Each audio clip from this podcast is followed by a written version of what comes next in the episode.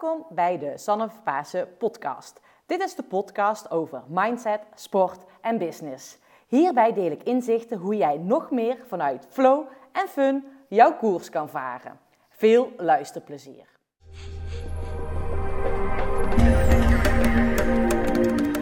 Nou, leuk dat jullie weer luisteren naar mijn nieuwe podcast. Vandaag ben ik in Utrecht bij M-Lab om precies te zijn. Hier tegenover mij zit uh, Kasper van der Meulen. Um, welkom, tof voor je dat je tijd voor mij hebt, vrij hebt gemaakt. Kasper, als eerste ben ik heel erg nieuwsgierig. Waar krijg jij energie van? Uh, op dit moment van uh, goede nachtrust. Van goede nachtrust? Ja. En waarom op dit moment van goede nachtrust? Ja, omdat het een thema is waar ik nu heel veel mee bezig ben de laatste maanden. Om mijn nachtrust te herstellen. Mm-hmm. Dat is heel erg ontregeld geweest. Mm-hmm. Dus aan, aan de praktische kant, in, op korte termijn, is het uh, goed slapen. Mm-hmm. Dus echt zo van, oh ja, alles wordt beter als ik goed slaap. Ja. En, uh, maar op, op een meer uh, brede, grote schaal is het uh, uh, ja, mijn, uh, mijn, mijn passie, mijn missie. Het, het feit dat ik iets kan doen in mijn leven wat groter is dan mijzelf. Ja. En dat kan uitdragen op grote schaal. Dat is uh, constant uh, voeding van energie. Ja, dat is wel gaaf. Want hey, ik vind het wel heel mooi. Je hebt een hele duidelijke missie. Um, wat is jouw missie precies? Het is eigenlijk... Nou ja, heel duidelijk. Ik, ik wil graag uh, de wereld uh, beter achterlaten dan ik hem gevonden heb. Mm-hmm. Dat is een beetje de, de brede missie. Yeah. En dat betekent dat ik waarde wil toevoegen aan elke interactie met het leven. Mm-hmm. Dus uh, ik wil mijn best doen om mooie dingen te maken, mooie dingen toe te voegen. En uh, meer concreet gaat het mij... Uh, ja, ik ben een leraar. En uh, het is mijn doel om ongrijpbare, vage of moeilijke concepten te vertalen op een manier dat mensen daar uh, wat aan hebben. Mm-hmm. En dat vind ik het allermooiste. En hoe meer uh, tijd ik besteed aan dat doen ja. in het moment, hoe beter ik me voel mm-hmm. en hoe meer mensen ik bereik. En ja, dat is voor mij de, de win-win. Ja. En ik ben heel dankbaar dat ik dat ja, vrij vroeg in mijn leven heb gevonden. Die uitleiding van passie en missie en vaardigheden en uh, ja. Om dat verder te ontwikkelen. En daar ben ik wel nieuwsgierig naar. Want ik denk ook hè, dat veel luisteraars daar nou ook wel nieuwsgierig naar zijn. Nou, je hebt dat op jonge leeftijd ontdekt. Maar hoe kom je daarachter? Wat je missie is? Of hoe komt het in jouw geval eh, ervoor dat jij dat op jonge leeftijd hebt ontdekt? Ja, voor mij was het zo dat ik... Ik had altijd een, um, een drive om mooie dingen te maken. Dus mm-hmm. ik, wilde, ik maakte muziek. En ik schreef uh, poëzie en zo toen ik een jaar of vijftien, zestien was. En daarmee stond ik wel vaker voor groepen. Mm-hmm. Uh, ik, ik had zo'n soort van beeld van ik wil graag uh, een performing artist zijn eigenlijk. Maar dat, dat liep niet helemaal, dat kwam niet van de grond. Een soort van per ongeluk ben ik daarnaast ook workshops gaan geven. Toen ik een jaar of vijftien, zestien was, uh, zestien gaf ik mijn eerste workshop. Dat was een, uh, een drumworkshop, want ik, ik maakte muziek. Mm-hmm. En was eigenlijk gewoon trommelen met kinderen op de basisschool. Yeah. En daar kreeg ik zoveel energie van. Het voelde zo goed dat ik dacht van wow, weet je, dit, dit is wel, dit is iets, er zit iets. En uh, toen ben ik dat meer gaan doen uh, als muzikant, workshops geven. En uh, ja, ik, ik, het, ik heb gewoon dat gevolgd eigenlijk. En mm-hmm. Het is niet zo dat ik daar meteen heel goed in was. Uh, dingen liepen, het, het voelde heel goed. Ja, maar het, voor een groep staan en iets moois maken met een groep mensen en een soort van energie creëren. En dan ja, die energie uh, cultiveren met z'n allen. Mm-hmm. En ik ontdekte daarin vrij snel dat ik iets kon betekenen voor de mensen waarmee ik werkte. Dus dat, die, dat, er, dat het iets toevoegde aan hun leven, dat ze zich beter voelden, dat, ze, dat, ze, dat ik een glimlach op hun gezicht kon toveren. En langzamerhand begon ik te begrijpen dat ik daar ook wel iets in te doen had voor mijn gevoel. Zo ja. van, oh, ik kan, ja, ik kan dit soort werk doen waarbij ik mezelf voor een groep zet en dan iets leuks maken en iets moois maken en mensen blijer maken. Ja. En toen ben ik soort van per ongeluk in het onderwijs terechtgekomen als uh, biologieleraar. Dat was niet helemaal de bedoeling. Ik wilde biologie studeren, maar ik moest propedeuse halen op de leraaropleiding. Lang verhaal. Ik was niet zo goed op school zelf. En daar merkte ik dat ik... Ik wilde eigenlijk helemaal niet dat werk doen, dacht ik. Ik dacht, ik wil helemaal geen leraar worden. Maar toen ik het deed, voelde het gewoon zo goed. Mm-hmm, mm-hmm. Uh, en er waren eigenlijk twee dingen. De ene was, het, uh, ik voel me heel erg goed als ik dit doe. Mm-hmm. En de tweede is dat ik heb de kans of de mogelijkheid om... Uh, een klein beetje invloed uit te oefenen op het leven van de mensen waarmee ik ja. werk. De jonge mensen die het saai vinden op school of niet lekker in hun vel zitten. En ik kan daar iets in betekenen. En die twee dingen zorgden ervoor dat ik het ben blijven doen. En dat ik er uiteindelijk ook nog goed in ben geworden. Ja. Want in het begin was het echt een beetje chaos. Ja. Maar um, ja, dat, dat uh, gevoel van ik wil graag iets, iets moois bieden en me ja. daar goed bij voelen...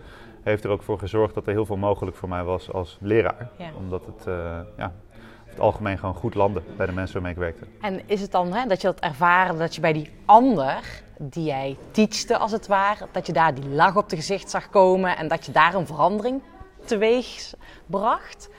Ja, het was dat ook. Dus ik merkte dat er is, er is een soort van wisselwerking de hele tijd. Mm-hmm. Dus tweerichtingsverkeer. Dus mm-hmm. het is, er komt een soort van gesprek op gang mm-hmm. uh, als ik voor een groep sta. En dat is eigenlijk wat ik het meeste zoek. Dus er is een, een moment dat ik iets zeg en dat, dat er iemand geraakt wordt of meerdere mensen daarop reageren. En dat er een, dat er een soort van flow ontstaat yeah. met z'n allen. Dat, dat is echt waar ik, uh, waar ik altijd naar op zoek ben. En wat ik ook vanaf het begin heb gevoeld, van ja, dit is gewoon wat ik wil doen. Ja. En is het dan ook iets voor de luisteraars, dat de luisteraars mee kunnen nemen? Jij, jij merkte dat het jou echt energie gaf om hè, dat tot stand te brengen. En dat je uiteindelijk ook jouw energie bent gaan volgen. Van oké, okay, hier, dit, hier ja. word ik enthousiast van. Dit pad mag ik volgen. Ja, het belangrijkste is dat uh, dat, dat zit in je. Mm-hmm. Dus voor mij is uh, voor een groep staan en met, met groepen werken, dat zijn verschillende dingen, maar dat is mijn... Mijn allersterkste trigger daarvoor. Yeah. Maar dat gevoel zit in je. Yeah. En dat zit altijd in je. Daar loop je altijd mee rond. Yeah. En heel veel mensen zoeken buiten zichzelf naar... Ze zeggen, ik moet mijn passie nog vinden of mijn missie... of ik moet nog vinden waar ik goed in ben. Maar uh, je loopt er de hele tijd mee rond. Yeah. Maar wat je, wel, wat, wat je vaak nodig hebt, extern, is een, is een trigger. En ik denk dat het belangrijkste om te begrijpen is... dat wat het ook is wat ervoor zorgt dat je je goed voelt... het is een externe trigger die ervoor zorgt dat iets interns in jou getriggerd wordt. En dat ervaar je. Yeah. En bij sommige dingen is dat heel helder en bij sommige dingen is dat minder. Maar het werkt met alles zo. Het werkt ook zo met voeding. Ja. Voeding is een trigger die ervoor zorgt dat jij iets ervaart. Ja. En het geldt voor uh, drugs en het geldt voor liefde en ja. het geldt voor wat je maar tegenkomt. Ja, bewegen ook. Ja, ja beweging. Je loopt ermee rond. En de vraag is, wat zijn jouw eigen triggers die ervoor zorgen ja. dat je je zo voelt? En hoe meer van die triggers je in je dag kunt verwerken... of kunt vinden zonder dat je een externe trigger nodig hebt, hoe, hoe beter het gaat in je leven, denk ik. Ja, en hoe lekker je in je vel zit. Maar kan het dan zijn, mensen die daar dus nog voor hun gevoel op zoek naar zijn, dat ze ook moeite hebben met voelen, om daar bewust bij stil te staan, dat ze daar niet bewust mee bezig zijn? Dat ook, maar het is ook dat er, het leidt tot inactie. Mm-hmm. En dat is waar ik mensen het meest op zie vastlopen, dat mm-hmm. ze vastlopen, dat ze niks doen. Dat ze, dat gewoon... ze denken van, ik moet dat ding nog vinden, ja. daarbuiten. Ja. En wat... Voor mij, kijk, als ik eigenlijk, als ik het zo het verhaal zo vertel, lijkt het net alsof het allemaal een soort van een soepel proces was en ik wist wat ik wilde en ik ging het doen en het lukte. Ja. Maar eigenlijk is het een kwestie van gewoon beginnen, een kant op werken, ja. iets doen. Ja. En terwijl je dat ene ding doet, ja. kun je uh, andere dingen tegenkomen. Ja. En dat is het met passie. Heel veel mensen omschrijven van ja, ik heb, ik heb energie als ik bezig kan zijn met mijn passie. Ja. Maar passie is... ook niet iets wat daar buiten is. Het is een eigenschap die je in je hebt. Ja. En je kunt passie meenemen naar wat je maar doet. Ja. Dus je hebt het al. Ja. En uh, toen ik begon met muziek maken, was ik, uh, ik... Ik deed dat met heel veel passie. Dus ja. ik ging daar tegenaan. Ik ging gewoon een kant op. Ik dacht, wat, misschien kan ik wel beroepsmuzikant worden. En dat was mijn levensmissie, mijn grootste doel. En dat... Um, op dat pad vond ik wat ik nu doe. Ja. Weet je, dus het is onvoorspelbaar. Maar uh, ik ben gewoon begonnen. Ik ben gewoon voor publiek gaan staan, mezelf uh, aanmelden voor, weet je wel, uh, bandjeswedstrijden, poëziewedstrijden, dat ja. soort dingen. En dat, dat lijkt allemaal heel erg insignificant, ja. nu dat ik voor hele grote zalen sta en de hele wereld overreis. Maar het is exact hetzelfde ja. ding. Ik ga met dezelfde passie, ja. met hetzelfde gevoel, ga ik ja. dat ding tegemoet. Ja. Alleen, als, je, als ik jouw verhaal nu hoor, dan, je bent gewoon het gaan doen, je bent uit je comfortzone ja. gekomen. En ik zie dat ook heel veel mensen die gewoon daar moeite mee hebben, er bang voor zijn. Of hè, die gewoon niet in die actie komen. En ja. juist door je comfortzone te stretchen, uh, sta je denk, waarschijnlijk nu waar je nu staat. Ja, door dat allemaal te ervaren. Ik sta nog steeds buiten mijn comfortzone. dat, dat blijft. Ja, ja. ja, want iedere keer zoek je weer een nieuwe trigger. Ja. En maar je hebt het nu over biologie, biologieleraar, muzikant, poëzie. En op dit moment doe je totaal iets anders. Hoe heb je die stap gemaakt, zeg maar, van wat je toen deed naar wat je nu doet? Eigenlijk doe ik exact hetzelfde en nog veel meer van dat. Mm-hmm. Dus uh, ik geef in feite uh, lezingen, workshops, waarin ik uitleg hoe dingen werken. Yeah. Op, vanuit een biologisch uh, perspectief. Mm-hmm. Dus in de biohacking scene leg ik dingen uit. Ik, uh, ik, ik, ben nu, ik maak nu meer muziek voor groepen dan dat ik deed toen ik beroepsmuzikant was. Want bij alle workshops, bij alle retreats die ik doe, begeleiden we meditatie en ademsessies met live muziek. Ah, en dan ja. maak jij die muziek zelf? Ja.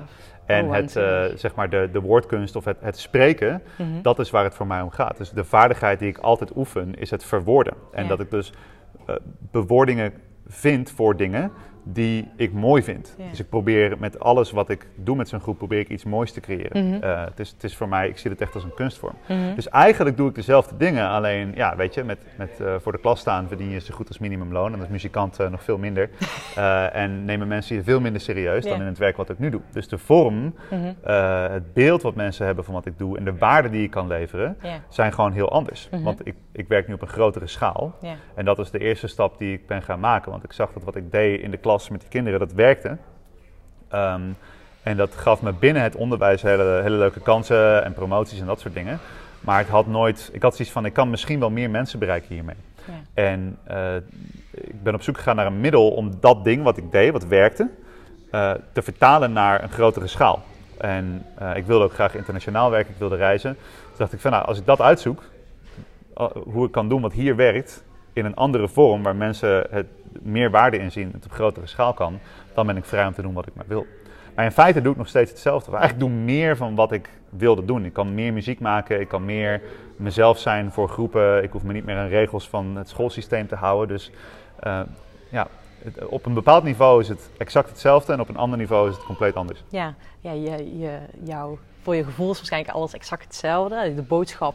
Uh, is misschien ook nog hetzelfde, maar ook een stukje misschien breder ja. geworden. Uh, maar vooral het belangrijkste groot verschil dat je groter werkt. Hè? Want ja. je spreekt over heel de wereld.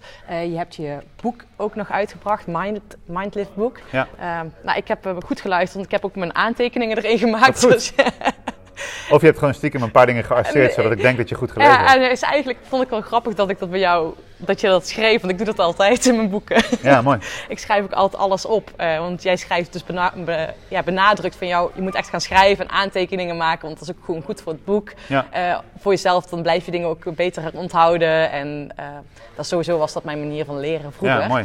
Um, maar misschien voor de luisteraars... Um, neem eens eventjes mee van, wat doe je nu precies? Je bent auteur, maar verder, wat zijn je verdere activiteiten? Want we zitten hier ook vraag. Heel mooi ja, pand. Nou, ik ben... Nu is het um, een periode waarin het een beetje onduidelijk is wat ik doe. Ik ben aan het onderzoeken wat, ik, uh, wat het beste werkt op dit mm-hmm. moment, wat de volgende stap is. Mm-hmm. Omdat ik gewoon eigenlijk meer mogelijkheden heb dan ik uh, had verwacht. Dus ik, ik, ik had een plan. Yeah. Ik wilde graag uh, workshops en trainingen geven over zelfoptimalisatie. Uh, dus dat is van uh, een breed spectrum eigenlijk, dus algemeen. Ik ben een generalist, ik heb, ik heb geen specialismen. Niet helemaal waar meer, maar dus ik, uh, het gebied van voeding, leefstijl, beweging, mentale focus, dat soort dingen. Dat, dat is wat ik wilde doen. En dat deed ik ook. Dus ik heb heel veel trainingen gegeven over meditatie, over concentratie, productiviteit, veel bedrijfstrainingen. Dat is heel, heel praktisch, zeg maar, hoe mijn werk eruit ziet. En ondertussen uh, um, ben ik heel actief op social media. Dat is een goed kanaal voor mij om ook mijn boek aan de man te brengen. Um, en dat is eigenlijk wat ik de afgelopen drie jaar heb gedaan. We hebben meer dan honderd uh, uitverkochte workshops georganiseerd en uh, steeds grotere zalen, steeds meer reizen. En nu het afgelopen jaar ben ik eigenlijk op het punt van oké, okay, ik weet hoe dat werkt. En mijn allerbelangrijkste principe, uh, wat mij echt het meeste biedt, is ik volg de leercurve. Dus als ik iets ga doen en de leercurve is steil, dan blijf ik het doen. En zodra de leercurve uitvlakt, of ik merk dat ik een plateau bereik, dan precies van oké, okay, nou wat gaan we nu doen? Ja. Dus uh, dat bedrijf wat ik wilde bouwen van internationale carrière spreker, uh, boek en um, uh, veel trainingen geven. En werken met wat meer high-end groepen, zoals de profatleten en zo en, en uh, C E O's en dat soort dingen. Dat is gelukt. En dat zou ik nu kunnen blijven doen op deze manier. En nu is het zo van, oké, okay, wat ga ik nu doen? En ja. een van de dingen die ik al heel lang wilde is een vaste plek. Dus dat is waar we nu zijn. M-Lab, Move, Lift, Act, Breathe. Mijn broer is uh, gewichtheffer, Nederlands kampioen gewichtheffer. En filosoof trouwens. En bassist. We hebben ook samen oh. muziek gemaakt. Ja, cool. Um, dus we hebben allebei een breed uh, spectrum van interesse. Mm-hmm. En één ding wat ik heel veel tegenkwam in de afgelopen jaren is um, principes met betrekking tot uh, mentale training, mm-hmm. training van het zenuwstelsel mm-hmm. en uh, meer specifiek ademhaling op het mm-hmm. gebied daarvan. Dus mm-hmm. ademhaling is bij mij heel erg gestart met de Wim Hof-methode en een aantal andere methodes, maar Wim Hof-methode heeft een centrale rol gespeeld altijd. En ik vond steeds meer aangrenzende dingen en nu ben ik een soort van ademspecialist geworden. Mm-hmm, mm-hmm. Wat wel interessant is, dat heel veel mensen mij uh, ja, uitnodigen om specifiek met ademhaling te werken. En dan is het vooral, nou, zoals bijvoorbeeld defensie, uh, extreme sporters. Dus mensen die best wel een, een, um, ja, een hoog risico of een high stakes leven leiden. Die, die zijn daar heel erg in geïnteresseerd. Mm-hmm. En... En uh, ja, beweging en krachttraining heeft voor mij een belangrijke rol gespeeld. Dus we zijn nu bezig met hier een fysieke plek bouwen waar we eigenlijk de principes van mentale training, training van het zenuwstelsel, uh, kracht ontwikkelen. Niet alleen fysiek, maar kracht. Hoe, hoe sta je in het leven? Hoe ga je om met het leven?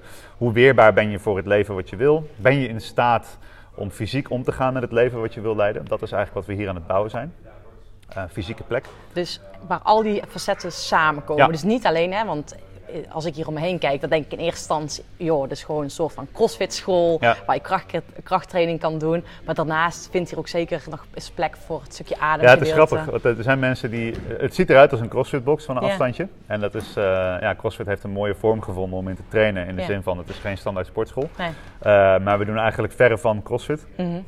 uh, crossfit traint heel specifiek eigenlijk intensiteit, yeah, maar ze trainen intensiteit in het sympathisch zenuwstelsel. Yeah. Wat dus betekent dat je eigenlijk uh, dat je heel makkelijk dat sympathisch zenuwstelsel, je, je, je fight-flight stand, yeah, die al zoveel stress aangesproken wordt, die, yeah, kun je overtrainen. Ik heb, yeah, niks tegen CrossFit, nee, het heeft veel mooie dingen gedaan. Yeah. Maar wat wij hier proberen te doen, uh, of wat we hier doen, is, yeah, mensen leren hoe ze um, kunnen trainen. Niet zozeer voor kracht of snelheid of dat ook. Maar dat is meer een resultaat van het trainen van verschillende staten van je zenuwstelsel. Mm-hmm. Dus we kunnen mensen uh, heel effectief leren om in actie te komen, maar ook uit actie weer tot rust te komen. Oh, en om bijvoorbeeld de herstelstand te triggeren. Yeah. En om bewegingsdeficiënties te benaderen vanuit, dus bijvoorbeeld blessures, mm-hmm, en, en, en andere bewegingsproblemen, pijntjes, te benaderen, mm-hmm, vanuit Um, een zenuwpers- zenuwstelselperspectief, waar we eigenlijk kijken van hoe reageert jouw biologische systeem op, mm, het leven, yeah, en hoe zorgt dat voor uiteindelijk die bewegingsdeficiëntie. Yeah. In plaats van te zeggen, oh je hebt hier pijn, dan moet, yeah, je je anders bewegen. Yeah. Dus het is een, veel, het is een hele diepe uh, kijk naar het menselijk systeem. En wat is dan het verschil, hè, zeg maar, tussen... Uh, Um, ik heb het idee dat, dat ik hem heb, zeg maar, tussen het, het sympathisch zenuwstelsel trainen, ja, en het parasympathisch zenuwstelsel trainen. Want ik heb een tijdje, ik kom uit de duursport, maar ik heb ook, ja, een tijdje CrossFit gedaan, omdat ik geblesseerd was. En toen liep ik er heel erg tegenaan, dacht ik van, weet je, met mijn trainingsachtergrond, als ik dan ga crossfitten, is elke keer volle bak. Ik denk, mm, dat is gewoon niet goed voor mijn lichaam, uh, ja, want ik zit inderdaad elke keer in die stress en dan bouw ik uiteindelijk niks op. Dus ik geef mezelf wel een kick. Ja. Dat is zo. Maar, nou, je moet eigenlijk zo zien dat... Um, alle vormen van beweging, mm-hmm, hebben, alles doet, gaat op een schaal van intensiteit. Yeah. En wat je eigenlijk doet met duursport is je, mm, traint je lichaam om een steeds hogere intensiteit aan te kunnen met een steeds mindere, zeg maar, waarneming van intensiteit. Ja. Dus je kan met meer gemak meer doen. Ja. Dus op een gegeven moment kan je met een langzamere ademhaling, met uh, een lagere hartslag, even snel blijven fietsen of, ja, rennen of wat je dan ook, ja, maar wil doen. Dus je traint daar eigenlijk om in een flow te komen en in die flow te blijven. Ja. Dus de, de staat die je traint in duursport is, ja, flow. Ja. Um, en daar zoek je naar een balans waarin je dus wel iets kan doen wat intens is, zoals fietsen of hardlopen. Ja. Maar ondertussen bijvoorbeeld ook uh, eten kunt verteren. Ja. En je ademhaling kunt vertragen. Ja. Um, dus die zit heel erg, als je kijkt naar het parasympathisch, is, wordt gezien als je ruststand. En de sympathisch wordt gezien als je actiestand. Dan zit duursport eigenlijk daar mooi in het midden, mm-hmm, in, in dat flow gedeelte. CrossFit zit heel erg bovenin. Dus CrossFit, ja, is een korte tijd, uh, hoge intensiteit. En eigenlijk alleen maar bewegingen en oefeningen die je lichaam triggeren om te denken, er is iets aan de hand, er is iets aan de hand, er is iets aan de hand. Ja. He, dus het is sprinten, springen. En als je kijkt naar uh, een natuurlijke setting, ja, mensen sprinten en springen en werpen en uh, die hoge intensiteit, ja, is eigenlijk alleen als je, als je in gevaar bent. He, zoals, ja, er een beer aankomt waar je voor moet vluchten als oermens. Ja. Dus... Je, de, de input, de trigger die CrossFit je geeft, is die hele hoge intensiteit, uh, uh, stressvolle prikkel. Die we al die heel, heel vaak hebben. Voelt. Die hebben we al heel goed en daar zijn we allemaal aan verslaafd. Ja. Ziet, in CrossFit zie je ook veel ex-verslaafden bijvoorbeeld, ja, die op zoek zijn naar die kick. Ja, tuurlijk, ja. Um, en dan heb je aan de andere kant heb je bijvoorbeeld heel veel yoga-vormen die veel rustiger zijn, zoals, ja, Nidra en Yin-yoga. Ja. Die trainen heel erg die ruststand. En die zijn ook bedoeld, ja, om in die ruststand te komen. Ja. Maar dan ben ik wel nieuwsgierig. Hoe doen jullie dat dan hier? Ja, dus wat wij eigenlijk doen is we gaan op zoek naar wat heeft het systeem op dit moment nodig. Yeah. Dus in plaats van te zeggen, nee, je moet altijd in intensiteit of je moet altijd... Dus het gaat niet zozeer om... Dus sommige mensen doen CrossFit aan de ene drie dagen per week. Yeah. En dan doen ze een yin-yoga de andere drie dagen balans per week. Yeah. Maar dan train je eigenlijk twee extremen. Yeah. Dus wat wij eigenlijk doen is een flow creëren waarin we krachttraining en ademhaling, mentale training uh, gebruiken om in één training de verschillende kanten van het systeem uh, te trainen. En dan komen we er ook bij dat er is eigenlijk een wat mij betreft een misvatting over hoe het zenuwstelsel werkt. Want we zeggen van die parasympathicus is rust ja. en die sympathicus is actie. Maar um, wat we zien is dat we ook mensen kunnen trainen om intensiteit aan te kunnen, terwijl ze eigenlijk in het parasympathische systeem zijn. Dus je kunt met hoge intensiteit, met hoog gewicht, met hoge inzet trainen, maar je lijf eigenlijk in die ruststand houden. Dus wat we daar praktisch gezien, wat we bijvoorbeeld kunnen doen, is programmeren voor de staat van zijn waarin mensen onze sportschool verlaten. Dus een um, crossfitter of een kickboxer die 's avonds een training doet, die ligt daar vaak daarna nog twee of drie uur lang in bed met een verhoogde hartslag. En ze kunnen hun eten niet verteren. Want die verhoogde hartslag um, en het verteren van slaap en het verteren van eten hoort in het andere systeem. Ja. Dus wij sturen mensen niet naar huis in de verkeerde staat. Dus wij kunnen bijvoorbeeld programmeren door bepaalde oefeningen, bewegingen, manieren van ademhaling te combineren. Uh, om mensen in de herstelstand naar huis te sturen. Dus eerst je hartslag verlagen, herstelstand aanzetten, vertering uh, op gang brengen en dan uh, vertrekken ze. En praktisch gezien, ga je dan yoga-oefeningen doen of ga je dan ademhalingsoefeningen doen um, om in die herstelstand nee, het is in feite allemaal geïntegreerd. Dus mm-hmm. wat, wat we doen is, uh, er zijn manieren om kracht te trainen die heel erg die stressstand mm-hmm. um, stimuleren. En er zijn manieren om je kracht te trainen die meer die herstelstand stimuleren. Ah. En als je kijkt naar um, uh, bijvoorbeeld CrossFit, triggert de hele tijd die stressstand. Dus het ja. zorgt ervoor dat die hartslag heel erg verhoogt en dat je daarin vast kan komen te zitten. Mm-hmm. um, en, um, maar als je kijkt naar bodybuilding, ouderwets bodybuilding, mm-hmm. dat is alleen maar pompen. Ja. Heel rustig. En je ziet veel bodybuilders roken bijvoorbeeld ook, hebben een hele lage conditie. Dat uh, is weer een andere uiterste, als je ze ja. heel extreem bekijkt. Hè? Ja. Alleen, ik, ik heb het niet over extreme, gechargeerd. Uh, maar die zijn alleen maar bezig met het goede gevoel. En mm-hmm. pompen en lekker en die ademen rustig met hun bewegingen mee en die nemen heel uitgebreid de tijd. En wat wij eigenlijk doen is een combinatie van die twee dingen opzoeken. Waarin we dus uh, bijvoorbeeld heel relaxed, uh, met heel veel flow aan het pompen zijn eigenlijk. Maar wel op een functionele manier. Door bijvoorbeeld een sleet te verplaatsen of een zandzak te tillen op een bepaalde manier. En uh, we gebruiken ook ademhaling om uh, het systeem, het, uh, het zenuwstelsel in ruststand te houden. Dus je kunt een hele intense oefening doen, maar ademen voor een hele relaxte staat van zijn. Ja. En dan kom je dus in die flowstand daartussenin. Mm. Dus er zijn heel veel manieren waarop we dat doen. In het begin uh, was het heel erg zo van, oké, okay, in het begin gaan we uh, mentale oefeningen doen, ademhalen om in een hele actieve staat te doen. Dan doen we die hele actieve oefeningen. Aan het einde doen we ademoefeningen om tot rust te komen, wat je ook in yoga uh, wel veel ziet. En wat we nu aan het doen zijn is, ja, meer op zoek naar een constante flow. Dus we beginnen eigenlijk een workout in een bepaalde setting. En dan gebruiken we triggers die mensen in een bepaalde setting zetten. Dus in het begin hebben we veel spelletjes, socialisatie, mensen lachen, komen een beetje uit hun dagelijkse sleur. Uh, interactie, voor sommige mensen is het ongemakkelijk. Dan gaan we langzamerhand flow zoeken. Oefeningen die cyclisch zijn, waar cyclische bewegingen zitten, meeademen met de oefening. Dus bijvoorbeeld je tilt iets op, je ademt uit, het komt naar beneden, je ademt in. Ja. Uitleiding en dan bouwen we de intensiteit op tot een ja. punt dat het, dat het meest intense moment komt mm-hmm. aan het einde. Zware deadlifts of zwaar een slee duwen. Maar we zorgen dus voor dat, we, dat mensen eerst zich daar klaar voor voelen. Mm-hmm. Dus je hebt in je biologische systeem een soort van hunterstand, een, ja. een warriorstand. Ja. Die heb je gewoon.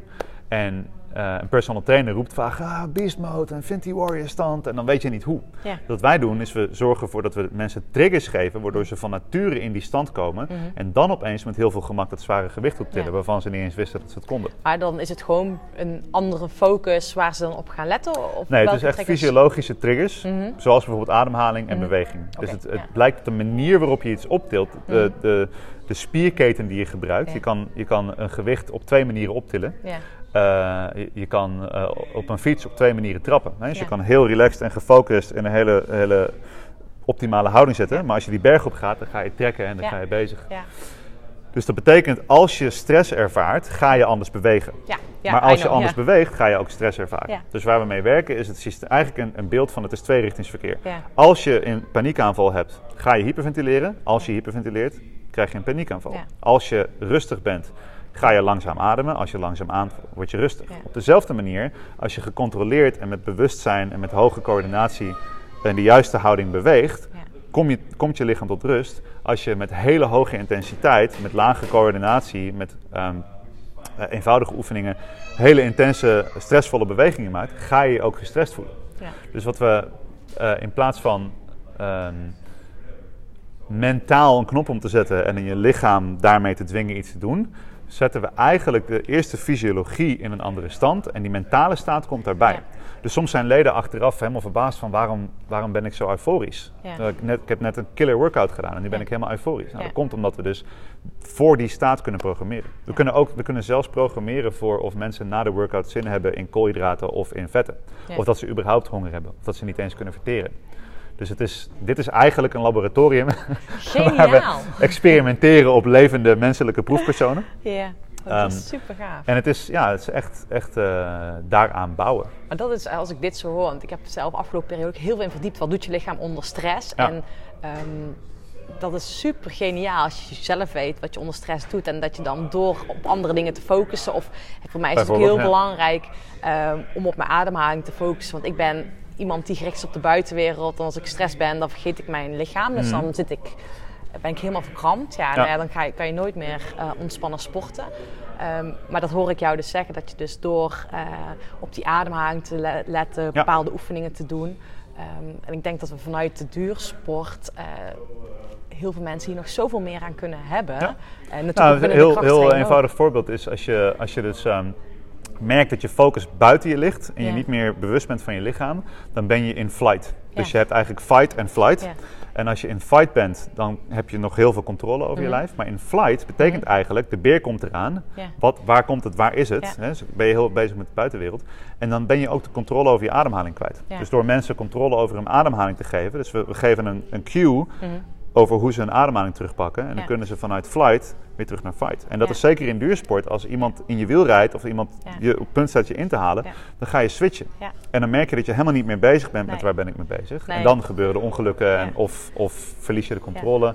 Kost allemaal energie. Ja, je bent vaak te veel resultaatgericht op dat moment. Want dan ben je eigenlijk bezig, oké, okay, waar moet ja. ik nog heen? In plaats van, oké, okay, wat heb je nodig? Hoe moet ik het doen? Precies. En dat is natuurlijk met krachttraining ook essentieel. Ja. Want... opeens ben je een prooi. Ja, ja. ja. Ja, en als je met krachttraining in één keer vergeet dat het handig is om toch nog je rugspieren aan te spannen. Ja, ja. Als je aan het schotten bent dan... Precies, en dat is dus iets dat wij, wat we zien is dat... Um, uh, en dit is, we werken met een methode die heet Strong Fit. Mm-hmm. En uh, we, we, we werken ook samen met die, uh, met die organisatie. En um, wordt geleid door een Fransman, Julien Pinault. En die heeft een, een principe wat heel goed werkt, waarin je, je hebt staat en je hebt actie. Mm-hmm. En mensen willen vaak hun acties aanpassen, terwijl ze niet in de juiste staat zijn. Ja. Ja. Dus dat betekent, als je in een staat van angst bent, ja. dan ga je acties v- vertonen die horen bij angst. Dus manieren van ademhalen, manieren van bewegen, zorgen en angsten. En mensen proberen dan aan de buitenkant die acties aan te passen. Ja. Terwijl ze niet in de juiste staat zijn. Nee. Dus wat wij proberen te doen is mensen leren hoe ze een andere staat kunnen triggeren. Ja. En daarvan uitkomen de juiste acties. Dus ja. wij hoeven eigenlijk nooit uit te leggen aan mensen, span die spier aan. Nee. Of beweeg je arm hier. Nee, we geven ze de juiste staat van zijn. Ja. En dan tillen ze dat gewicht in een perfecte vorm op. Ja. Dus in plaats van de actie van die vorm aan te passen, ja. proberen we die staat te triggeren. En de actie vloeit er eigenlijk van nature um, uh, vanuit. Ja. En dus dat zie je ook met focus, of met, uh, met flow, of met creativiteit. Een kunstenaar zoekt eerst de staat van creativiteit mm-hmm. en dan de actie van het schilderen of het mooie dingen maken, dat, dat vloeit. Ja. Dat komt vanzelf. Ja. Maar als ze gaan proberen om iets moois te maken terwijl ze in een gestreste staat zijn, lukt het nooit. En dat is bijvoorbeeld schrijversblok, writersblok, ja. dat ik zelf gelukkig nog nooit last van heb gehad, ontstaat er ook aan uit voort. Omdat je dus probeert een actie af te dwingen die niet past bij je staat van zijn. Ja, maar dat is wel gaaf, want ik heb vanavond bijvoorbeeld zelf nog een lezing die ik mag geven en dan weet ik ook gewoon, weet je wel, van ja... Uh, wat voor mij heel erg belangrijk is, inderdaad mijn staat van zijn daar. Ja. Weet je, dat ik daar sta en dat herken je denk ik ook wel. Dat je mm. gewoon, weet ik ga daar gewoon op het podium staan, lekker genieten. Ik doe automatisch al mijn ogen dicht, dus dat zegt ook al ja. hoe ik me daarop voorbereid. Um, dat het gewoon, dat ik, dat ik er een vertrouwen in heb, dat mijn energie daar komt brengen. En dat ik datgene ga zeggen wat ik wil zeggen en dat het overbrengt. En dat is met sporten ook, met welke intentie ga je sporten. Ja. Uh, moet je nog even verkrampt? Ik voel het al in mijn lichaam. Absoluut, ja. En ik, heb dus ook, ja, ik kan dus ook met te weinig stress het podium oplopen. Ja. Dus als ik helemaal relaxed ben, ik heb geen vlinders in mijn buik, ik ja. heb geen zenuwen, dan ben ik gewoon echt niet op mijn best. Nee. Dus ben ik te relaxed. Ja. En dat kan je natuurlijk ook weer oppeppen. Ja, precies. Ja. Ja. En dat, gelukkig ja. wel. Ja. Dat is en wel te gaaf. Gestrest is ook niet, dus ja. het is altijd op zoek ja. naar een balans bent. Maar Kasper, ik vind het wel gaaf, hè? Want ik hoor uh, jouw verhaal en uh, je ziet denk ik aan mijn ogen dat er af en toe van die alarmbel of van die lichtjes op flitsen ja. van oh ja, dat gaaf, ik herken het. Maar hoe ben je hier gekomen? Ik bedoel, hoe ben je um, hiermee in aanraking gekomen en heb jij ontdekt dat dit zo waardevol is om nog lekkerder in je vel te zitten. Ja, kijk, voor mijn gevoel heb ik niks ontdekt. Mm-hmm. Dus ik bestudeer heel veel dingen die bestaan. Mm-hmm. En zoals ik aan het begin al zei, van het enige wat ik probeer te zijn is een doorgeefluik, een vertaler. Ja. Dus um, dit, dit, ik heb ook niet mijn eigen methode. MindLift is ook een, ver, een vertolking van heel veel bestaande principes. Mm-hmm. En um, het was ook niet mijn doel om het beste boek te schrijven, maar een heel prettig leesbaar boek. Ja. En de, de meeste feedback en reviews die ik krijg, zijn ook mensen van, oh, er staan veel bekende dingen in, ja. maar, maar op deze manier geschreven kan ik er wat mee. Um, dus dat betekent de vaardigheid waar ik naar op, uh, die ik train, is het vertalen, het vertolken, het, het, het doorgeefluik zijn. Bestaande principes op een bepaalde manier overbrengen. Um, en daarnaast probeer ik altijd te kijken in een hoekje waar mensen niet kijken. Dus ik probeer uh, te observeren van, oké, okay, waar is iedereen mee bezig? Oké, okay, dan ga ik dat niet doen. En waar is niemand mee bezig? Dan ga ik dat doen. Dus in sport, iedereen is bezig met voeding. En nou, nu langzamerhand komt mentale training op. Maar een paar jaar geleden was niemand bezig met ademhaling. Nou, kwam Wim Hof langs. Opeens iedereen bezig met ademhaling. Um, en een aantal andere dingen zoals Oxygen Advantage die nu populair worden. Um, als je kijkt naar uh, voeding... Wat zei nou net? Oxygen Advantage. Okay. Oh, dat is de zuurstofwinst, is het Nederlandse oh. boek. Ja. Uh, of in Nederland, uh, uh, Koen de Jong en Bram Bakker, die hebben boeken geschreven uh, verademing. over ja. verademing bijvoorbeeld. Ja. Die heel gaan over minder, minder ademhalen. En je ziet dus dat er een soort van uh, opkomende stroming is, die mm. eerst uh, niemand serieus neemt. Ja. En nu opeens iedereen ziet van, oh, die kijken in die hoek waar niemand kijkt. Ja. En ik probeer me daar dan mee bezig te houden en dat weer op een manier te vertolken dat, dat mijn publiek daar uh, wat aan heeft. Ja. Um, een ander ding wat ik interessant vind is dat in de gezondheidswereld wordt er, uh, kijkt iedereen op de chemische manier. Dus overal wordt gekeken, bijvoorbeeld met voeding wordt er gekeken naar wat moet je eten, hoeveel, uh, welke micronutriënten, welke supplementen, dat soort dingen. Uh, in, in geluk en focus wordt er gekeken naar welke chemicaliën moet je brein hebben. Um, en in ademhaling wordt er gekeken naar zuurstof, C O twee, stikstof en al, al die dingen. Dus een chemisch perspectief. Nou, een chemisch perspectief werkt heel goed. Uh, er is niks mis mee. Maar ik had zoiets van, oké, okay, maar als iedereen het, het chemische uh, perspectief neemt, misschien is er wel een andere manier om naar diezelfde onderwerpen te kijken. Um, bijvoorbeeld elektrisch. Dus dat vind ik gewoon leuk. Omdat ik, ja, zoals ik zei, ik ben een beetje een nerd. Ik volg de leercurve. En ik dacht, nou, oh, de meeste mensen kijken vanuit het chemisch perspectief. Dus ik ga eens alles bekijken vanuit een elektrisch perspectief, zenuwstelsel. Ja. Nou, dan vind je heel veel van dezelfde dingen, maar op een andere manier. En um, ja, het voordeel van die, die zenuwstelselblik mm-hmm. op gezondheid is dat als je het, het verschil begrijpt wat ja. tussen uh, nou, sympathisch, parasympathische rust en actie, dan kun je heel veel van die dingen zoals voeding of ademhaling of beweging kun je uitleggen zonder dat je de chemische processen hoeft te begrijpen. Ja. Dus het werkt. En dat vind ik gewoon leuk. Dus het is, ik volg mijn eigen interesse. Ja, dat is wel heel gaaf. Maar dat is denk ik ook het belangrijkste, hè? Want dan blijf je doen wat je het leuk vindt en dan kan je het ook overbrengen naar andere mensen. Ja. Hè? Dus dat op één. Um, maar hoe kunnen mensen nu, die nu aan het luisteren zijn, daar praktisch thuis mee aan de slag gaan? Hè? Want die, die zullen misschien wel denken, ja leuk, parasympathisch, sympathisch. Ja. Maar hoe herkennen zij Uh, dat zij op de goede weg zijn? Of hoe kunnen ze thuis net dat, net dat stapje in de goede richting neerzetten om uh, ja. met, met nog meer energie en focus aan de slag te gaan? Nou, de, de snelste manier om dit te trainen is, wat mij betreft, om, om hier meteen mee aan de slag te gaan, is met de Wim Hof-methode. Om, mm-hmm. Want die gebruiken kou, hebben we het nog niet eens over gehad. Maar ja. de kou laat je zien hoe je op stress reageert. Ja. Dus zodra, kan je gewoon thuis doen. Je hoeft geen ijsbad, kan gewoon thuis een koude douche aanzetten. Of na je warme douche een koude douche aanzetten. Ja. Zodra dat koude water je raakt, ja. ga je reageren. Ja. En als je, precies, en de meeste mensen doen dat. Ja. Gegarandeerd dat je dat ook doet in een kleinere versie als uh, die ongewenste e-mail binnenkomt. Of je moet ja. het gesprek voeren met je baas wat je niet wil. Dat je ja. diezelfde reactie ja. hebt. Dan kun je jezelf bestuderen onder stress en dan kan je daarmee gaan werken. Ja. Dus dat, dat is één ding wat ik iedereen uh, aanraad. Want dat is de snelste manier om dat te bestuderen. O, op een groter niveau, ik heb het een aantal keer gehad over vaardigheid. Mm-hmm. Of de hele tijd heb ik het over ja. vaardigheid en ik heb het nooit over talent. Ja, je en kan ik het denk leren dat, allemaal. Ja. Je kan alles leren. Ja. Je kan alles leren, ja. ja. Maar ik denk dat passie en talent zijn mm. zwaar overschat. Iedereen mm. zoekt zijn passie en wil zijn talent ontwikkelen. Ja. Um, het voordeel van vaardigheid is, je kiest gewoon iets. Mm-hmm. Uh, en als je iets kiest waar je altijd beter in kunt worden, ja. dan heb je altijd die leidraad. Ja. Dus voor mij is het... Het, het vertolken van moeilijke principes mm-hmm. naar praktische dingen, hè, mm-hmm. leraar zijn, dat is mijn vaardigheid. en wat ik ook doe, vanaf toen ik vijftien, zestien was en begon met djembe lesgeven mm. en nu uh, met allemaal uh, hoogwaardige wetenschappers en profatleten over het zenuwstelsel heb, ja. is exact dezelfde vaardigheid. En als mm. ik over drie jaar bedenk dat ik toch weer muziek wil gaan maken, of ik wil, uh, weet ik veel, ik wil uh, een... Uh, een café starten, of ik wil uh, rubberen kippen gaan verkopen, uh, of weet ik veel wat. Wat het mm-hmm. ook is. Ik, ik weet dat ik altijd een manier kan vinden om die vaardigheid te ontwikkelen. Ja. Op, dus ontwikkeling is het leuke eraan. Ja. Want het, het is niet zo dat ik er goed in wil zijn. Ik wil er beter in worden. Dat ja, is... En dan begint het om het gewoon te gaan doen en om je comfortzone ja. te stretchen. Ja, precies. En dat is echt wat... En, en dan komt er namelijk een punt. En ik heb dan nu zo'n tienduizend uur erin zitten. Dat vind ik wel leuk, want je hebt die ten thousand hour rule. Maar als je maar de hele tijd die vaardigheid blijft ontwikkelen, dan komt er een punt waarop je dus um, daar goed genoeg in wordt, dat mensen dat gaan zien. En dat je dat kunt toepassen op allerlei verschillende aspecten en dat dat je overal gaat dienen. En ik denk dat uh, de, de talentfocus, die ook in het onder, nu heel in het onderwijs is veel van, oh, we moeten talent ontwikkelen van kinderen. Ja, talent is wel leuk, maar je moet ook gewoon werken. Ja. Weet je? Ik ja, bedoel, ik had, maken. Ja. Precies, kijk, uh, als wij allebei exact evenveel gefietst hadden in ons leven, was jij waarschijnlijk nog steeds een betere fietser. Hè?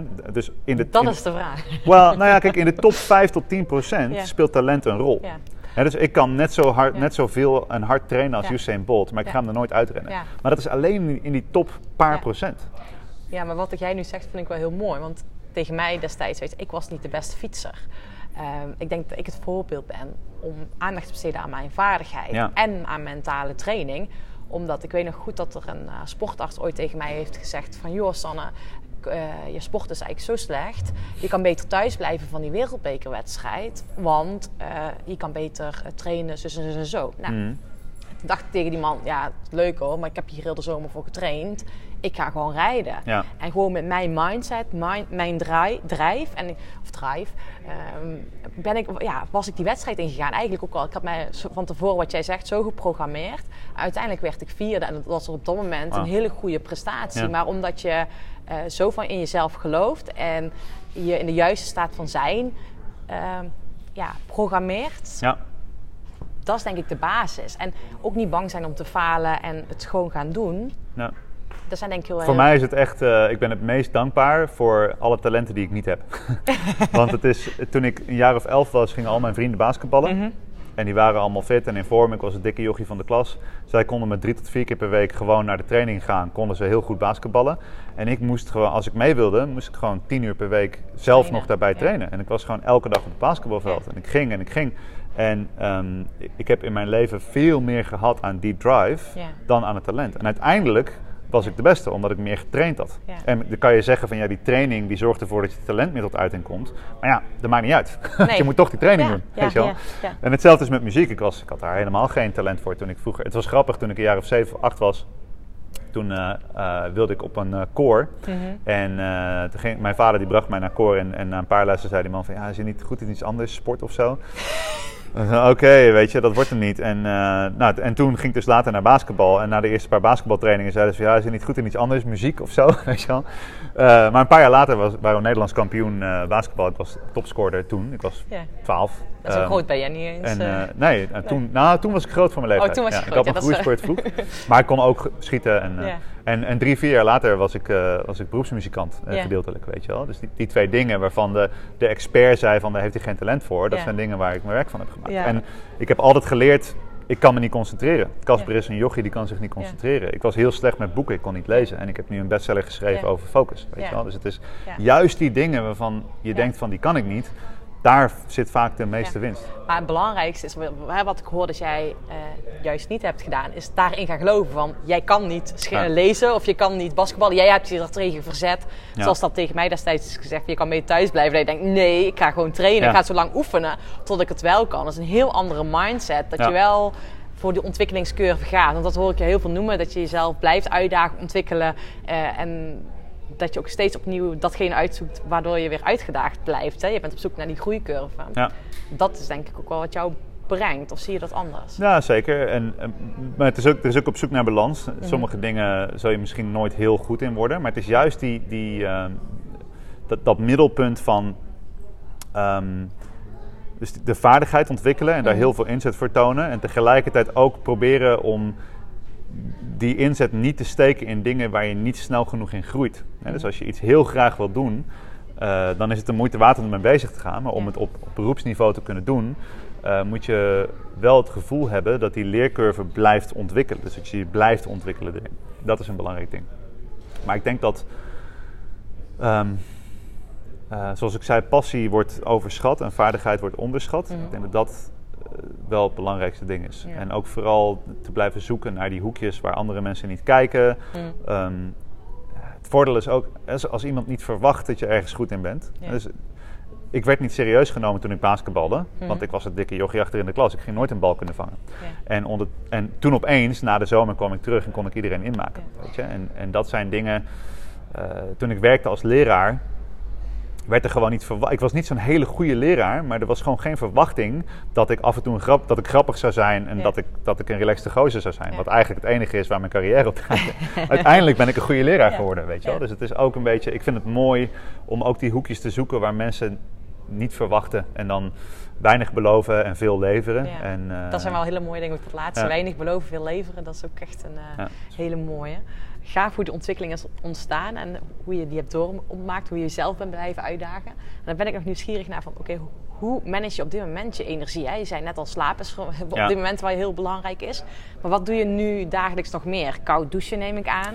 Ja, ik kan niet meer zonder een koud douche. Uh, ademhalingsoefeningen zijn voor mij belangrijk. Ik heb een hele hoop uh, zeg maar leefstijl dingen, die ik, rituelen, dingen die mm. ik uh, probeer te doen. Op een dagelijkse ba- probeer te doen op een dagelijkse basis. Mm-hmm. Dat is voor mij belangrijk. Want als ik me ergens toe zet, dan ga ik er echt voor. Ja. Dus als ik tegen mezelf zeg, ik moet het elke dag doen, dan gebeurt het ook elke dag. Ook ja. als het per se niet, niet eens per se meer goed voor me is. Ja. Oh, ja, dat is uh, dus ook ik, nog ik kan heel dingetje. goed mezelf tegen diezelfde muren aan uh, rammen. Mm-hmm. Dus ik, ik gun mezelf flexibiliteit. Dat is mm-hmm. een hele belangrijke. Mm-hmm. Um, Ik ben me er ook, en dat is denk ik wat veel mensen die ook in, in sport succesvol zijn en dat soort dingen, die zijn heel goed in zichzelf activeren. Mm-hmm. En uh, die drive en dat ja. werken is heel belangrijk. Uh, het is ook heel makkelijk om te negeren dat je ook een emotioneel mens bent, dat je ja. verwerkingstijd nodig hebt, rust nodig en hebt. En dat je tegen die muur aan kan lopen. En dat je, je tegen die muur aan kan lopen, ja. ja. En dat je vaak met, met oogkleppen op. En die oogkleppen zorgen voor je drive en je focus, ja. maar die oogkleppen zorgen er vaak ook voor dat je niet ziet dat je eigenlijk beter een afslag kunt ja. nemen. Dat je fysiek ja. roofbouw aan het plegen ja. bent. Dus het belangrijkste voor mij is om in mijn dagelijks leven uh, ruimte voor kwetsbaarheid. Um, uh, kwetsbaarheid is het beste woord, rust is ook belangrijk. Mm-hmm. Maar ik voel me kwetsbaar als ik rust neem. Ja. Dus dat is voor mij een belangrijk inzicht. Ja. Dat een van de redenen dat ik eerder geen rust nam, is dat ja, dan stop ik met rennen, dan stop ja. ik met vechten ja. en dan, weet je ja. wel. En, wat moet je dan denken? Ja, ik kan dus ook niet goed stilzitten. Nee. Uh, rust, voor mij klinkt rust als stilzitten op de bank en niks doen. Daar word ik ja. helemaal gek van. Ja. Maar als het gaat om kwetsbaarheid of uh, verbinding. Mm-hmm. Dus kwetsbaarheid en verbinding, die gaan voor mij heel erg samen. Um, uh, om even te stoppen met uh, duizend e-mails beantwoorden en volgende succesverhaal creëren. Om gewoon te gaan zitten. En uh, weet je, mijn vader te bellen of zo. um, dat is wat je dan doet? Ja, dat soort dingen. Of, of uh, met vrienden van mij. Ik probeer bijvoorbeeld iets, iets spannends of kwetsbaars. Mensen vragen mij, hoe ging je werk? Nou, dan kan ik, kan ik vertellen over een negentig procent uitverkochte zaal. Ja. Weet je wel, dit, dat, allemaal succes. Maar ja. ik kan ook praten over die tien procent angst die ik voel dan. Ja. Of uh, de onzekerheid die ja. ik voel als ik dat werk doe. Ja. En ik merk dat dat brengt het voor mij heel erg in balans. Oh. Weet je, um, dit vind ik echt heel mooi dat je dit zegt. Want ik heb daar ook zelf altijd mee geworsteld. En ik weet dat heel veel luisteraars er ook mee worstelen van ja.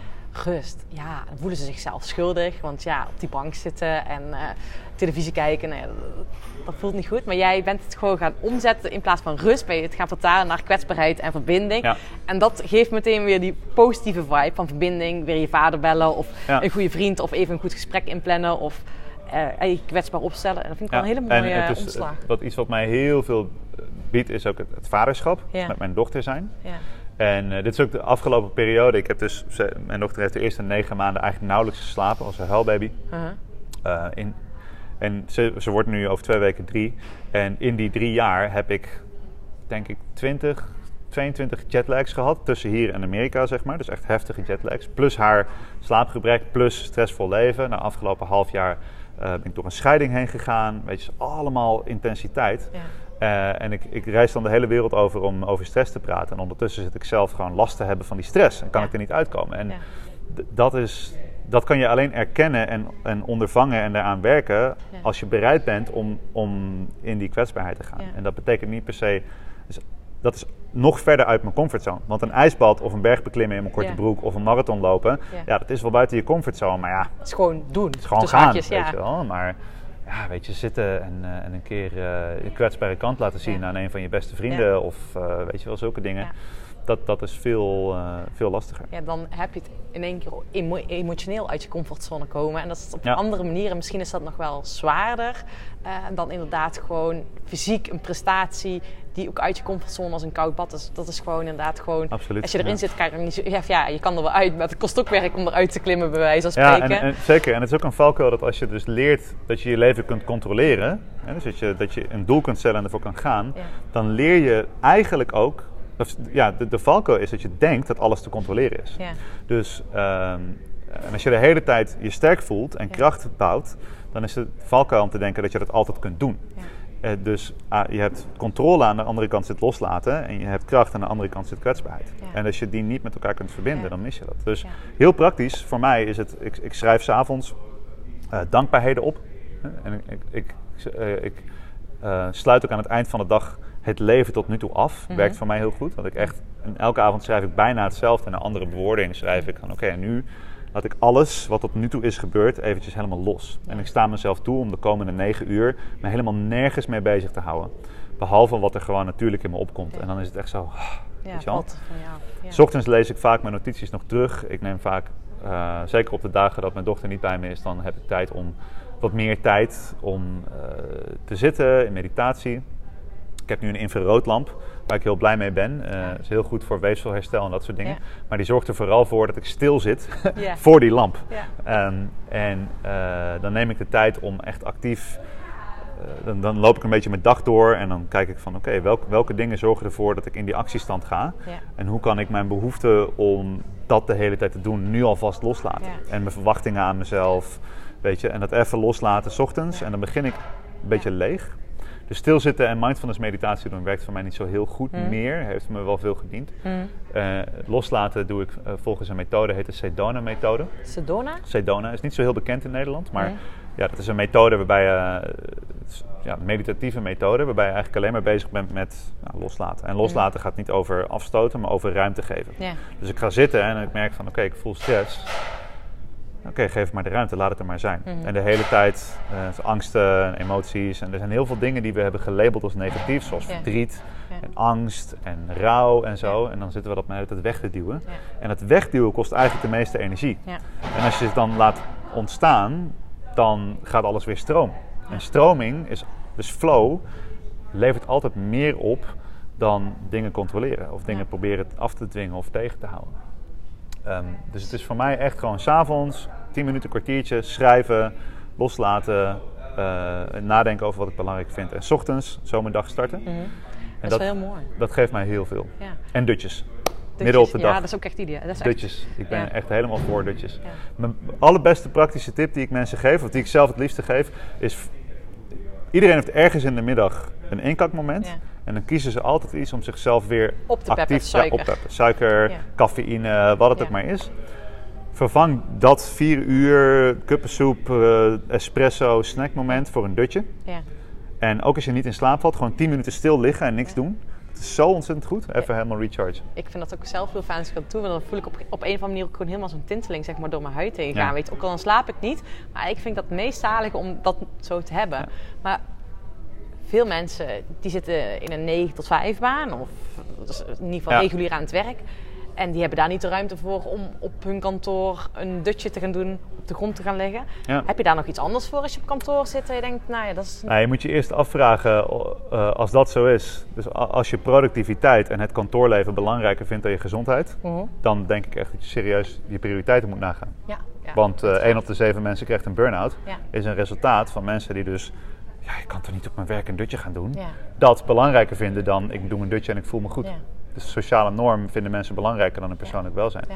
Kijk, ik, toen ik als leraar werkte, had ik vaak een korte pauze. En in plaats van in de pauze Uh, klagen over de werkdruk of over de rapportcijfers, ging ik gewoon in mijn lokaal onder mijn bureau een dutje doen. Ja. Weet je? En fuck it. Ik heb dat ook ja. ooit gedaan. En, uh, en als je in een bedrijf werkt waar dat echt niet ja. kan, dan uh, moet je bij een manager gaan praten om mij in te huren. En dan kom ik een training geven waarin iedereen opeens begrijpt. Ja, dat, dat je gewoon... Dus er zijn veel bedrijven waarbij ik trainingen geef en die gaan dutjes integreren in de pauze. Um, die maken de cultuur van om jong leerballen te hebben liggen, om ja. zichzelf weer een beetje op te peppen in ja. plaats van de koffie en allemaal dat soort ja. dingen. Uh, er moet gewoon een cultuurverandering gaande zijn, ja. weet je. Nou, en al, als dat echt niet kan, al ga je... Uh, dit is ook zoiets. Als je dus rookt, vindt iedereen het normaal dat je zeven keer per dag een moment voor jezelf ja. neemt en met je ademhaling bezig ja. te gaan. Jongens, ik ga even roken. Iedereen normaal. Ja. Maar als je zegt, ik ga even naar buiten een ademoefening, twee ja. minuten. Je doet exact hetzelfde. Het enige verschil is dat je niet een sigaret ja. in je mond hebt, ja. maar je neemt een paar diepe zuchten en je staat buiten en je ja. laat je ogen afdwalen en je kijkt om je heen. Vindt ja. iedereen raar. Ja. Terwijl die sigaretten zo van, nou ja, als het moet, dan ja. moet het. Weet je, dus het is echt een cultuurding. Dus ja. als je, het enige wat je daarvoor nodig hebt, is de bereidheid om iets te doen wat mensen niet normaal vinden. En anders verstop je je maar op de wc en dan ga je daar vijf minuten mediteren, weet je wel. Ja. ja, maar dat is... Want ja. niemand stelt, vraagt af waarom je tien minuten op de ja. wc zit. Maar als je tien minuten gaat liggen, ja. dan vindt iedereen het ja. raar. Ja, heel mooi, want het is eigenlijk gewoon, fuck it, doe het gewoon. Uh, eh, ga gewoon dingen doen om zelf ervoor te zorgen dat je weer in die creativiteit zit. Hè? Die creativiteit ja. weer gaat verhogen, de energie weer verhogen door dutjes, die ademhalingsoefening te doen. Ja. Dat heb ik ook wel eens gewoon gedaan, gewoon inderdaad. Geen sigaret nemen, maar wel alsof je... Weet je, dat is zo mooi, een ja, ademhalingsoefening. Neem gewoon tien diepe zuchten, ja. weet je. Of, uh, ja. En uh, ik heb nu ook een, uh, zo grappig, ik heb een video gemaakt. Een begeleide ademoefening. En uh, er zijn dus mensen die dat dus stiekem op hun... Die is klein genoeg om hem stiekem op je werk te kunnen doen. Ja. Want dan kunnen ze doen alsof ze productief zijn en dan die ademoefening doen. En dat helpt ze, weet je wel. Maar kijk, er moet een keer een punt zijn dat je een keuze maakt om echt iets te veranderen. Ja. En heel veel mensen willen graag hun resultaten veranderen en ze willen aan de buitenkant van alles veranderen. Maar eigenlijk niet de manier waarop ze leven. Ja. He, ze willen meer energie hebben, fitter zijn, gezonder, lekkerder in hun vel zitten, meer focus hebben. Maar ze zijn... Maar als ik maar niet iets nee. hoef te doen wat niet normaal is. Nee. Nou ja, weet je als, je, als je normale resultaten wil, moet je normale dingen blijven doen. Ja. En dat is nou helemaal zo. Nee, en als je abnormale resultaten wilt, dan als moet je... Als je bijzondere resultaten doen wil, dan moet je bijzondere dingen doen. Ja, oh, super gave, ja. mooie inzicht. Ik vind, of ik vind het wel gave... Uh, dingen die je noemt. En ik hoop ook echt dat we mensen in actie gaan zetten om inderdaad gewoon in die actiestand te komen. Ook gewoon op ja. het werk of um, gewoon iets abnormaals te doen op je werk of wat abnormaal voelt. Want ik denk gewoon dat jij, hè, de luisteraar in dit geval, ja. de aanstichter kan zijn om tot een nieuwe norm te komen op het werk. Want dat zou gewoon heel gaaf zijn dat het gewoon normaal is dat je ja. die ademhalingsoefening gaat doen of een dutje gaat doen. Of hè, dat je de ruimte hebt om te voelen wat, waar heb ik behoefte aan en ja. dat je daarop mag anticiperen. Dus dat zou Absoluut. wel een hele mooie... Ja. Het, het was ooit zo'n heel... Het, al jaren geleden was zo'n ding dat een politicus had tegen een andere politicus gezegd... Doe normaal. Dat was vast Geert Wilders of zo. Ja. En toen was er een conferentie van, um, ik denk Freek de Jong. En die, die had daar een heel ding over. En het is één ding wat me bijgebleven heeft over het hele doe normaal. En uh, toen zei hij, weet je wat ik zou zeggen tegen Wilders? Doe jij maar eens bijzonder. Ja. En toen gaf ik nog les op school. En uh, toen heb ik... definitief doe normaal uit mijn, uit mijn vocabulaire verwijderd. En als een statement in mijn klaslokaal opgehangen, doe bijzonder. Um, want uh, ja, dat vind ik gewoon mooi om mezelf eraan te herinneren. Weet ja. je wel? Want dus in Nederland is het, doe maar normaal. Ja, nee, doe maar bijzonder. Ja, normaal, ja. Ik doe maar bijzonder. Ja. Normaal doen uh, heeft je opgeleverd wat je nu hebt. Ja. En als je iets anders wil, dan moet je ja. iets bijzonders doen. Ja. Ja, dat vind ik wel heel mooi, want uh, dat is inderdaad wat iedereen, zo wordt je opgevoed, althans zo ben ik opgevoed, doe maar ja, normaal. Doe maar normaal. En ja. uh, de buren kunnen alles zien, ja, ja, ja. Dus ook zo eentje bij mij in ieder geval thuis. Maar doe maar gewoon bijzonder, dat is wel een mooie ja. um, om aan de luisteraars mee te geven. Volgens mij kunnen wij nog uren doorkletsen, maar wat ik nog graag wil doen is... Um, Ik ben sowieso nog nieuwsgierig uh, wat jij komende periode gaat doen. Want je vertelde straks dat jij bezig bent met een online cursus. Ja, ja, er zijn eigenlijk twee nieuwe dingen die ik doe. We hebben M-Lab, zijn we aan het ontwikkelen. Mm. En daarnaast ben ik de MindLift Academy aan het uh, opstarten. Tenminste, tegen de tijd dat deze podcast uit is, is hij live. Komend weekend. En uh, het eerste, dus het wordt een, een online platform voor um, uh, eigenlijk transformi- transformatieve ervaringen. Het is niet alleen een videocursus, maar het is echt een... een ervaring over een bepaalde periode. En de eerste is dertig dagen Focus Boost. Mm-hmm. En daar begin ik mee omdat ik denk dat focus de belangrijkste uh, basisvaardigheid is. Die leidt tot al die andere dingen. Want als je je aandacht bewust kunt sturen naar wat je belangrijk vindt, dan kun je gaan oefenen, gaan aanpassen, bezig gaan. Dus dat is een, een programma van uh, dertig dagen, tien minuutjes per dag. Uh, hele eenvoudige, leuke oefeningetjes waarmee je heel snel merkt dat je eigenlijk meteen al merkt dat je meer focus hebt. Dus dat je meer die aandacht kunt richten op wat je wil. En uh, ja, die gaat nu, uh, gaat nu live.